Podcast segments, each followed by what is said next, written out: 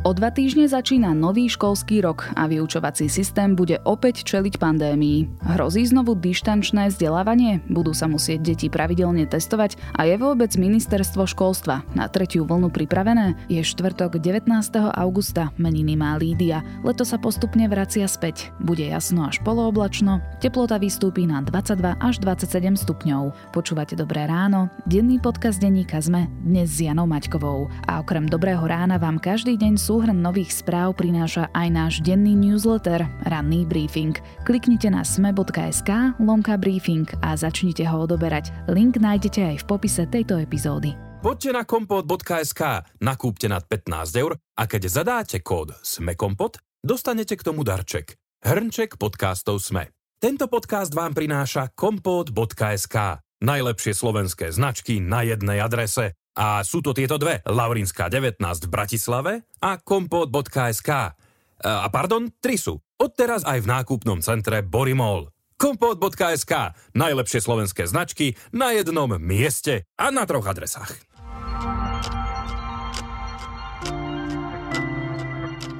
A teraz sa pozrime na krátky prehľad správ. Peter Pellegrini opakovane odmieta podozrenia z korupcie a pozvánku na výsluh zatiaľ nedostal. Povedal to na včerajšej tlačovke. O úplatku pre Pellegriniho majú vypovedať bývalý šéf finančnej správy František Imrece a podnikateľ Michal Suchoba. Šéf Hlasu tvrdí, že vypovedajú pod tlakom. Na Slovensko sa vrátili hasiči, ktorí v Grécku pomáhali s hasením lesných požiarov. Stretli sa s nimi premiér Eduard Heger aj prezidentka Zuzana Čaputová a poďakovali im za nasadenie. V Grécku pomáhalo s rozsiahlymi požiarmi sedemdesiat slovenských hasičov s tridsiatimi kusmi techniky. Európska únia zatiaľ neplánuje uznať vládu hnutia Taliban po jeho prevzatí moci v Afganistane. S militantmi však bude rokovať, aby zaistila bezpečný odchod z krajiny pre európskych občanov a Afgáncov, ktorí spolupracovali s Európskou úniou. Pápež František sa v stredu zapojil do vakcinačnej kampane s cieľom presvedčiť ľudí, aby sa dali zaočkovať proti koronavírusu. Byť zaočkovaný je činom lásky, zdôraznil osemdesiatštyriročný pápež vo videoposolstve zverejnenom na stránke Vatican News. V prípade vraždy maltskej novinárky Daphne Galiciovej z roku dvetisícsedemnásť obvinili vplyvného podnikateľa Jorgena Fenecha. Fenech bol zapojený do konzorcia, ktoré získalo od maltskej vlády veľmi kontroverzný kontrakt na výstavbu elektrárne. Tvrdí, že je nevinný. Viac podobných správ nájdete na sme bodka es ká alebo v mobilnej aplikácii denníka SME.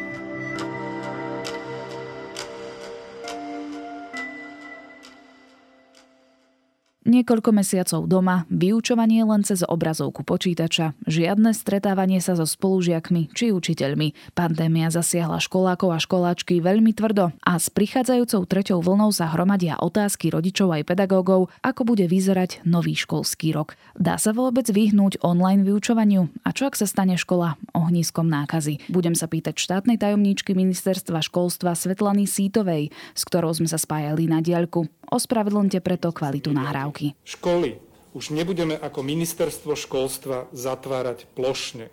A ja ako minister už nepristúpim k plošnému uzatvoreniu škôl. V prípade pozitivity, ktorá samozrejme bude, sa zatvoria len individuálne triedy a tie budú prechádzať na dištančné vzdelávanie. Na nástup do škôl nie je podmienka test. Vzhľadom Pani Sýtová, zdá sa, že sme ešte len... Stále na začiatku tretej vlny pandémie situácia by sa mohla zhoršiť, napríklad aj vtedy, keď prídu deti do škôl od septembra. Hrozí teda v tomto školskom roku opäť online vyučovanie? Snahu na všetkých je, aby žiaci sa čo najviac vzdelávali práve v tom prezenčnom vzdelávaní v školách. Upozorujeme aj práve na tú potrebu sociálnych vzťahov, na tým, aby bol kontakt s učiteľom, aj tá výuka. Ja sama ako špeciálna pedagogička vždy hovorím, že či už pozornosť, či to teda samotné sústredenie, pamäť, ale aj vôbec zapamätávanie si informácií je vždy lepšie, keď je tam priamy kontakt s učiteľom. Z tohto dôvodu my školy nebudeme zatvárať plošne ani na základe COVID automatu, ani na základe rozhodnutia ministra. Inými slovami, že v každej farbe v okrese od zelenej po čiernu školy budú otvorené. Ale áno, v prípade pozitivity žiaka na covid devätnásť sa zatvorí konkrétna trieda a tá, tu je odpoveď vlastne na vašu otázku, tá konkrétna trieda potom prejde na distančnú výuku, ktorá môže byť aj formou online výuky.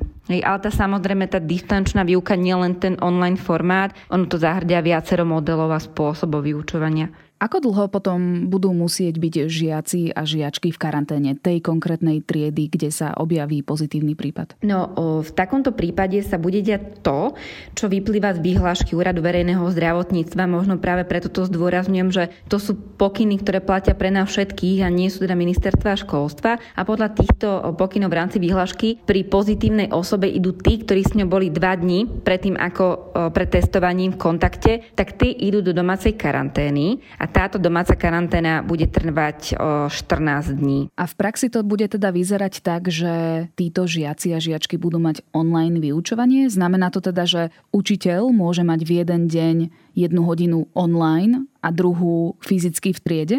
V praxi to bude vyzerať tak, že ak nebudeme mať triedu, ktorá bude mať sto percent žiakov s výnimkou karantény, to znamená, že bude tam sto percent žiakov, ktorí sú buď teda očkovaní alebo sú prekonaní covidu, jedine tí by zostali v prezenčnom vzdelávaní. A v praxi to teda bude tak, že ak bude pozitívny žiak, tak trieda ide do štrnásťdňovej karantény a škola si určuje, že akú spôsob distančného vzdelávania zvládne aj v rámci materiálno-technického, aj v rámci personálneho, ale áno, v tom momente, keď je vlastne žiak pozitívny na covid devätnásť, tak v tom prípade sa v praxi prepne tá trieda, tá konkrétna trieda na online vyučovanie alebo na distančné vyučovanie. A sú školy a učitelia už aj po tých prvých dvoch vlnách dostatočne zabezpečení na to, aby mali aj takéto online výučby kombinované s tými fyzickými? V tomto momente reálne treba povedať, že ministerstvo školstva už aj v tej prvej, aj tej druhej vlne sa alokovala, alokovali niekoľko miliónov na digitálnu techniku. My sme aj, pán minister, alebo vôbec aj my sme chodili po školách a mnoho škôl si zakúpilo techniku, či už tablety alebo notebooky, ktoré sú práve za účelom, keď príde tretia vlna, keď žiaci budú musieť ísť do karantény. Takže tá technická podpora alebo ten, ten dlh, o ktorom my stále hovoríme v rámci vybavenia digitálnymi technológami našich škôl, nemáme síce ešte sto percent vyplatený, ale ministerstvo školstva naozaj alokovalo nemalé čiastky a zároveň akoby budeme aj v tomto roku a v rámci plánu obnovy a odolnosti školy akoby opäť podporovať v tých zabezpečení digitálnych technológií. Ale aj tu treba povedať, že je veľmi veľký a výrazný rozdiel medzi školami, že sú školy, ktoré tu tie technickú digitálnu vybavenosť majú výbornú a vedia aj v prípade prechodu na online výuku prepnúť z jedného dňa na druhý a vedia teda poskytnúť túto podporu aj žiakom, ktorí napríklad doma nemajú také technické vybavenie. A samozrejme sú školy, kde to nie je ešte úplne optimálne a tam bude ministerstvo školstva veľmi intenzívne fokusovať práve rôzne zdroje podpory aj v tomto školskom, ale potom aj v následujúcich školských rokoch. Nielen teda z dôvodu COVID, ale z dôvodu, že je to prírodzená výbava dvadsiateho prvého storočia, ktorá sa tu samozrejme mala riešiť už niekoľko rokov. A to je to, čo nám aj v rámci covidu dobehlo. Toto je začiatok školského roku, kde bude, tak ako som hovoril, dobrovoľné, jednorázové a bezplatné testovanie žiakov základných škôl a špeciálnych základných škôl kloktacími testami. Budeme umožňovať počas jesene dobrovoľne využiť á gé testy s krátkými tyčinkami na domáce samotestovanie. Musia sa študenti a ich rodičia pravidelne testovať? Ak si správne spomínam, tak v minulom školskom roku museli rodičia chodiť na pravidelné testy a čestné prehlásenie o tom, že sú negatívni, bola vstupenka pre ich dieťa do školy. Máte dobrú pamäť. Tento rok je na začiatku školského roka, teda ministerstvo umožní dobrovoľné testovanie žiakov na školách. A, a teda počiarkujeme slovičko dobrovoľné. Základné školy majú možnosť pé cé er testovania kloktacími testami. Ono vlastne aj v našich manuáloch je presne, že v akom termíne školy majú zisťovať záujem od rodičov, čiže od dvadsiateho tretieho augusta. Následne vlastne objednajú potrebný počet do škôl, následne ich budeme do konca augusta distribuovať. Čiže to je tá prvá možnosť testovania pé cé er kloktacími testami. To môžu využiť všetci žiaci, aj zaočkovaní alebo aj tí, čo prekonali COVID a je to na dobrovoľnej báze. A potom teda my ešte vkladáme takú jednu možnosť, a to je možnosť dobrovoľného samotestovania á gé testami v domácom prostredí. To je opäť taký doplnok alebo niečo, čo tu doteraz nebolo. Toto samotestovanie je možné, môže ho absolvovať každý žiak, ktorého rodič prejaví záujem. Ten automaticky vlastne, ak prejaví tento záujem, tak dostane sadu dvadsaťpäť testov na domáce testovanie. Opäť zisťovanie záujmu rodičov, toto samotestovanie školy začnú vykonávať od dvadsiateho tretieho augusta, čiže už v podstate následujúci pondelok. My už v tomto momente na okresných úradoch sa distribuuje a ešte bude distribuovať tieto testy, čiže vlastne už sú ako keby predzásobované ešte pred nástupom do škôl. No a potom školy od tridsiateho augusta si tieto testy môžu vyzdvihnúť, čiže vlastne každý rodič, ktorý by mal záujem, tak si na konkrétnej škole, kde chodí jeho dieťa, môže tento samotestovací balíček á gé testami vyzdvihnúť, ale teda opakujem, že ide o dobrovoľné, nie je to povinné testovanie. Čiže rozdiely medzi zaočkovanými a nezaočkovanými rodičmi, prípadne medzi zaočkovanými a nezaočkovanými deťmi sa nebudú robiť. Nebudú sa robiť. To sme deklarovali už od samého začiatku, že tie rozdiely nebudú, ale čo treba vysloviť, že v momente, keď dieťa alebo teda žiak bude zaočkovaný alebo bude prekonaný, tak v tom prípade, ak trieda bude sto percent zaplnená týmito žiakmi, tak táto trieda bude mať výnimku z karantény a táto trieda v akejkoľvek situácii vlastne pokračuje v prezenčnom vzdelávaní, čo je ten cieľ, ktorý sa samozrejme snažíme docieliť. Ale rozdiely nebudú. druhého septembra nastupujeme všetci do škôl. Hovoríme teda zatiaľ o tom, že testovania sú dobrovoľné, že sa nebudú zatvárať celé školy, ale len triedy, kde bude detekovaný pozitívny prípad. A viem, že budú aj ranné screeningy, meranie teplôt a povinné nosenie rúšok, no predsa len nebudú nakoniec školy tie ohniska nákazy? Samotné ministerstvo robí všetko preto, aby sme zabezpečili bezpečné školy. Ja možno, že spomeniem ešte spomeniem to, čo ste vy nespomenula, to je, že ministerstvo poskytne k všetkým školám doplnkové financie na, na takéže zvýšené náklady spojené práve so zabezpečením bezpečnej prevádzky škôl počas pandémie covid devätnásť. Zároveň vlastne my budeme pri prvom nástupe do školy žiadať také písomné vyhlásenie o bezpríznakovosti, ktoré rodičia budú podpisovať. Zároveň ako ministerstvo teda sme okrem spomínaných á gé testov umožňujeme pé cé er testovanie. Umožňuje sa, pokiaľ však nebol testovaný pé cé er testom a nie je zaočkovaný, možnosť využiť aj všeobecných lekárov pre deti a dorast, ktorí môžu indikovať vykonanie testu na protilátky proti ochoreniu covid devätnásť. My zabezpečujeme mobilné očkovacie týmy, zabezpečujeme a teda spustili sme v rámci kampane za otvorené školy aj call centrum, kde veľmi intenzívne komunikujeme so zriaďovateľmi, s okresnými úradmi, s riaditeľmi škôl o zabezpečovaní toho školského roka. A áno, ak sa pozrieme na odborníkov, tak mnohí odborníci hovoria o tom a predikujú, a teraz naozaj hovoríme o odborníkoch, že delta variant sa bude šíriť infekčnejšie, avšak všetky tie opatrenia sú o tom, aby školy boli bezpečné a zároveň preto sme aj súhlasili s tým, alebo teda rešpektujeme nastavenie toho, že naši žiaci idú do štrnásťdňovej karantény v prípade, že sa stretnú s pozitívnym človekom na covid devätnásť. A to sú všetko opatrenia, ktoré v maximálnej možnej miere vytvárajú to bezpečné prostredie. A okrem toho zdravia, ktoré sa snažíme zabezpečiť, tak je pre nás veľmi dôležité aj to duševné zdravie. Preto práve v každej aj farbe covid semaforu bude možnosť prezenčného vzdelávania na všetkých školách, materských, základných, stredných, gymnáziách, špeciálnych, ale špeciálnych stredných školách. A odpoveď je taká, že je to samozrejme na nás všetkých, ako budeme dodržiavať jednotlivé pokyny, ako budeme rešpektovať sa navzájom a ako budeme to zdravie si chrániť. A z nášho, z nášho pozície, z ministerstva školstva, ale aj ministerstva zdravotníctva, tie opatrenia a tie možnosti, ako chrániť seba a chrániť ostatných neustále a veľmi nahlas hovoríme. Pýtam sa to aj preto, lebo hlavná odborníčka Ministerstva zdravotníctva pre všeobecnú starostlivosť o deti a dorast Elena Prokopová povedala, že šanca, že sa dieťa najbližšiu jeseň nenakazí, nie je vysoká. Áno, pani doktorka Prokopová hovorí, a nielen ona, ale aj mnohí odborníci o tom, že tá možnosť nenakaziť sa je minimálna. Teraz ja tiež len parafrázujem slova odborníkov. Práve preto je tu tých množstvo, množstvo opatrení. Práve preto je to aj možnosť domáceho samotestovania. Práve preto aj pre nástupom do školy naozaj rodičia musia preukazovať písomné vyhlásenie o bezpríznakovosti. Práve preto je toto vykonanie možnosti testov na protilátky proti ochoreniu COVID devätnásť. Čiže tých preventívnych opatrení je maximálne možné množstvo.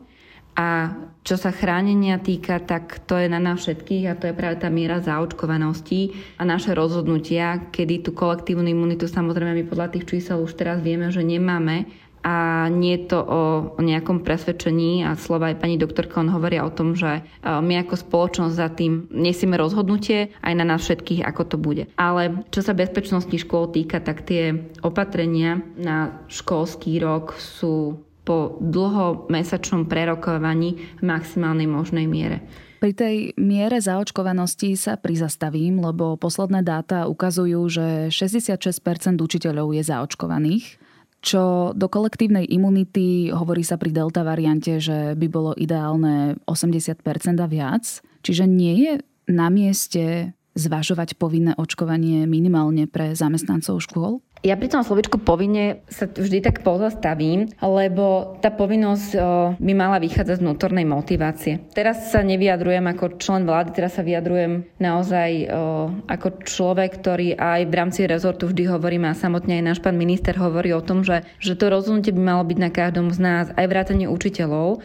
Nemala by to, tá povinnosť by mala vychádzať z prírodzenej potreby ochrániť zdravie svoje, aj svojich blízkych a svojich žiakov. A áno, naši učitelia sú mnohí v rizikových skupinách, stretávajú sa so žiakmi a v momente, keď ja nesiem takúto zodpovednosť na sebe, že sa deň čo deň stretávam so skupinou mladých ľudí alebo aj s kolegami, tak by som si toto rozhodnutie mám veľmi zvážiť. My ďakujeme.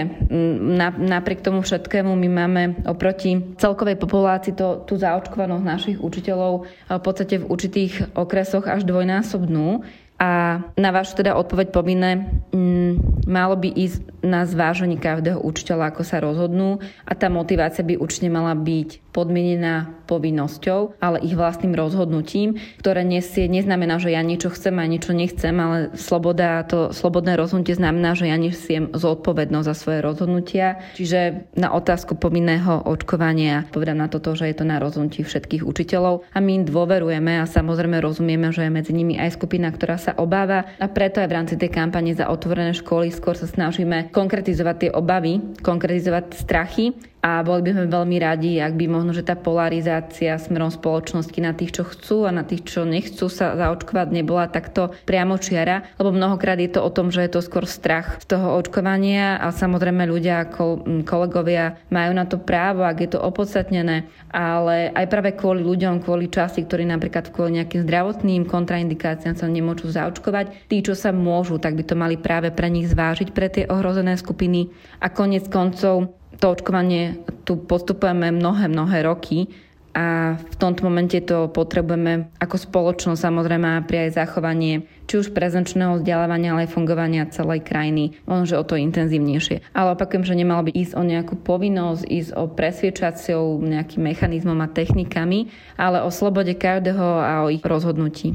To znamená, že do karantény pôjdu deti, ktoré sú nezaočkované alebo ktoré neprekonali ochorenie do stoosemdesiat dní. Karanténa znamená, že musia byť v domácom prostredí ostatné deti, ktoré sú zaočkované alebo prekonané. Nepôjdu do karantény, to znamená, že nemusia byť izolované v domácom prostredí a s nikým sa nestretnúť. Ale keďže celá trieda je takto doma, tak budú na distančnom vzdelávaní.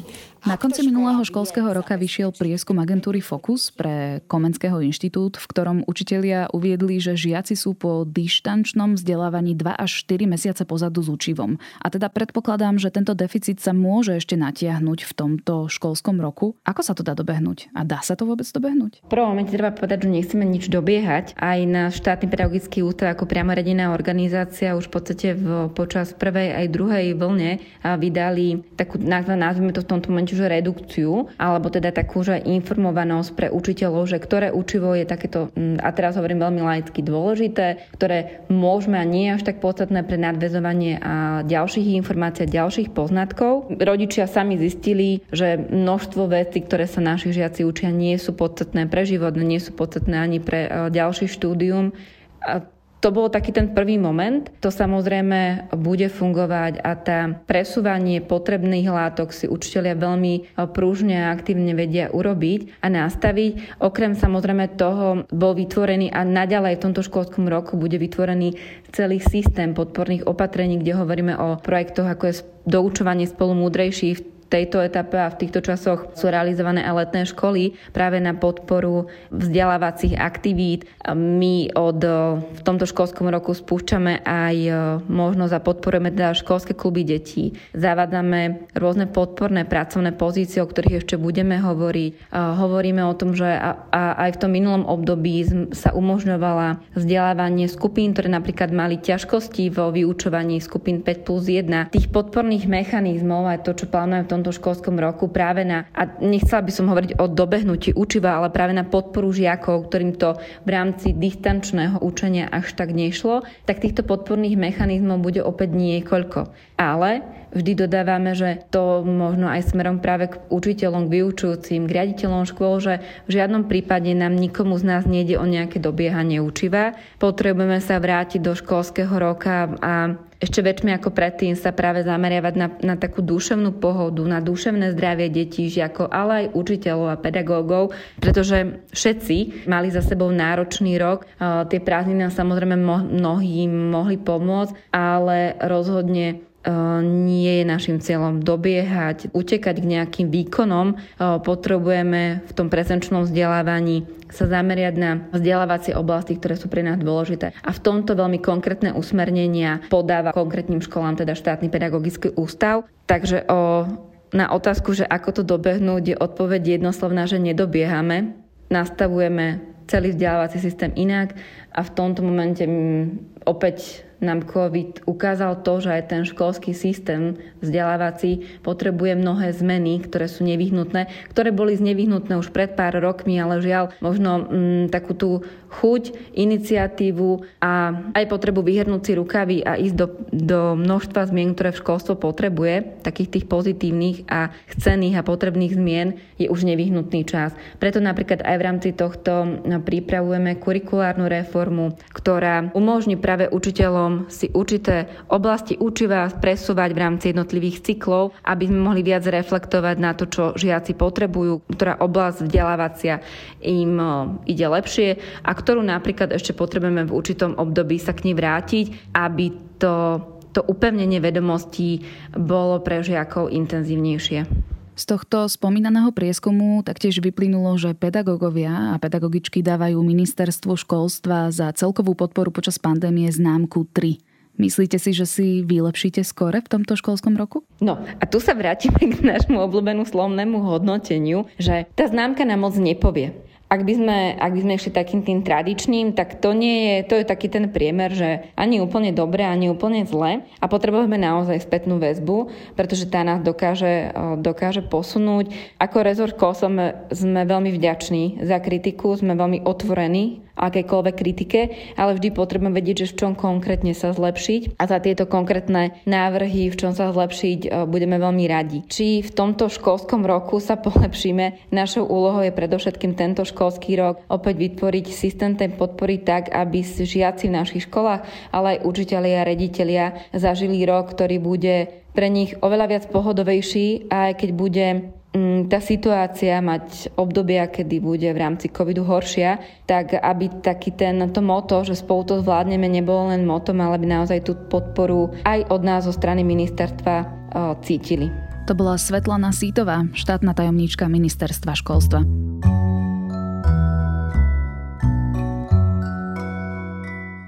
Možno ste zaregistrovali a možno ešte nie. Obnovujeme podcastový knižný klub, tentoraz s legendárnym sci-fi príbehom Duna. Každú nedeľu sa Ondrej Podstupka so svojimi hostiami bude rozprávať o sto stranách z knihy. Prvá epizóda vychádza už o tri dni, čiže ak ste doteraz nemali motiváciu Dunu čítať, toto by vás mohlo presvedčiť. Podcast s názvom Duna nájdete vo všetkých podcastových aplikáciách, na stránkach denníka es em e, aj v popise tejto epizódy či v našom podcastovom klube denníka es em e na Facebooku. Facebooku. A ešte predtým si môžete vypočuť aj novú časť podcastu Index o očkovacej lotérii a kvantum ideí o tom, prečo veríme skôr tým informáciám, ktoré potvrdzujú našu predstavu o svete. Na dnes je to všetko. Počúvali ste Dobré ráno, denný podcast denníka SME, dnes s Janou Maťkovou. Do počutia opäť zajtra.